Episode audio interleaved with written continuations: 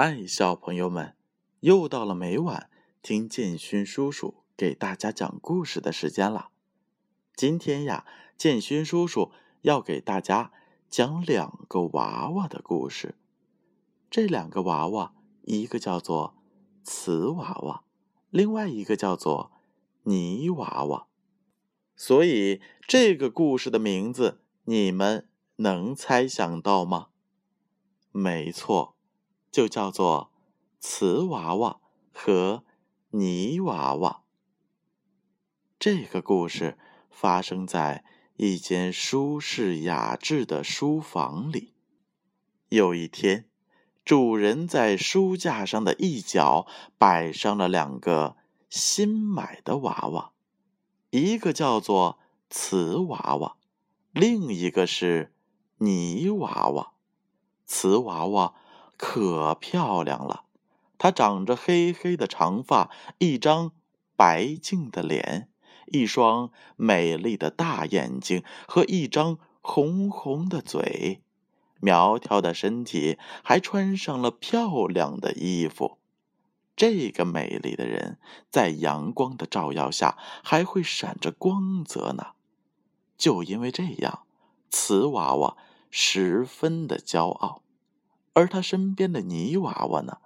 就因为这样，瓷娃娃才十分的骄傲的。而他身边的泥娃娃，全身上下是土里土气的黄色，没有美丽的面貌，也没有姣好的身段，更不会在阳光下闪耀光泽。但是泥娃娃却不因自己。比不上瓷娃娃而悲哀，因为他不是一个爱比美的人。瓷娃娃初来乍到，他不屑一顾的打量着书房里的一切东西。书房里都是些笨头笨脑的书本，都比不上自己华丽的外表，于是不禁暗暗高兴。心里想着：“这回我又可以用我的美丽战胜一切了。”但当他的目光落在书桌上的时候，不由怒火涌了上来。原来，书桌的右角上摆着一个花瓶，花瓶全身是透明的，它的腰是纤细的。瓶中还插着几枝花儿，透过窗口射在他们身上，所以花瓶配鲜花就更加的美丽了。喂，你们看见那个花瓶没有？它真是个懒东西，整天只知道睡觉，还好意思在最吸引人的桌面上呢。瓷娃娃操着一口高傲的口气，不屑一顾的向泥娃娃。和身边的伙伴们打了一声招呼，泥娃娃静静没理会，只好也不出声了。过了好些日子，瓷娃娃又对泥娃娃发起了牢骚：“你瞧那懒东西，又偷懒了！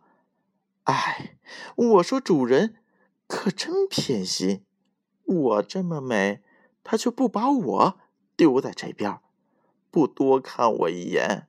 而那该死的东西，每天可以换上那么美丽的鲜花，还可以晒太阳。喂，你说我是不是比她美？泥娃娃微笑的听着，但他感到瓷娃娃似乎过分骄傲了。瓷娃娃得不到泥娃娃的赞美。只好自个儿生闷气，他在暗暗的想：用什么办法才能让自己也受宠呢？让每个进到书房里的人第一眼就能够看到自己，让自己也在太阳温暖的怀抱中酣睡呢？他想呀想，想呀想，终于想出了一个。好办法。这一天晚上，月光照进了书房，一切安静极了，书本、花瓶都进入了梦乡，但是瓷娃娃却怎么也睡不着。他准备趁着月光跳到桌子上面，等明天一早让主人发现它。看看它和花瓶到底谁最漂亮？说不定主人会把那懒东西挪开呢，让自己享受优待，享受阳光闪出美丽的光泽呢。还不赶快行动！于是，他迈着步子，艰难的往书架边挪动。也许工人师傅把她的裙子裁得太窄了，走起路来很是吃力，她只能使劲的往前迈。走路的声音震动到了旁边的泥娃娃。平日沉默的泥娃娃一看这个情景，吓得是连忙拉住了他，并问道：“你这是干什么呀？”瓷娃娃不以为然的回答：“哦，差点忘记了跟你道别了，我要去表现自己啦。”他指指书桌，得意的说道：“什么？你要从这儿跳下去吗？”“是啊，我可不能在这儿埋没一辈子。像我这样美丽的人，应该出去。”说着。他仍旧继续的往前走。等等等等，你这样会摔死的。桌子离这儿太远了。别管我，我如果像你一样丑，也绝不会出去的。你嫉妒我，对不对？我可不像你，土包子。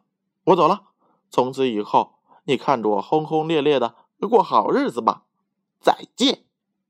瓷娃娃还没来得及说完再见，就已经重重的摔在书桌上了，又从书桌上啪嗒一声摔到了地上。只见满地是碎片。泥娃娃痛苦的闭上了眼睛，他不忍心去看瓷娃娃。这声音惊醒了书本和花瓶。但他们只认为是老鼠碰倒了什么东西，所以又重新入睡了。第二天一早，当主人推开书房的门，换下花瓶里旧的花时，终于发现了地上的一滩碎片。他拾起碎片，自言自语地说：“怎么会摔成这个样子呢？”一定又是老鼠撞倒的，嗯，真可惜。只有在书架角落的泥娃娃心里明白，他依然静立在那儿，一句话也没说。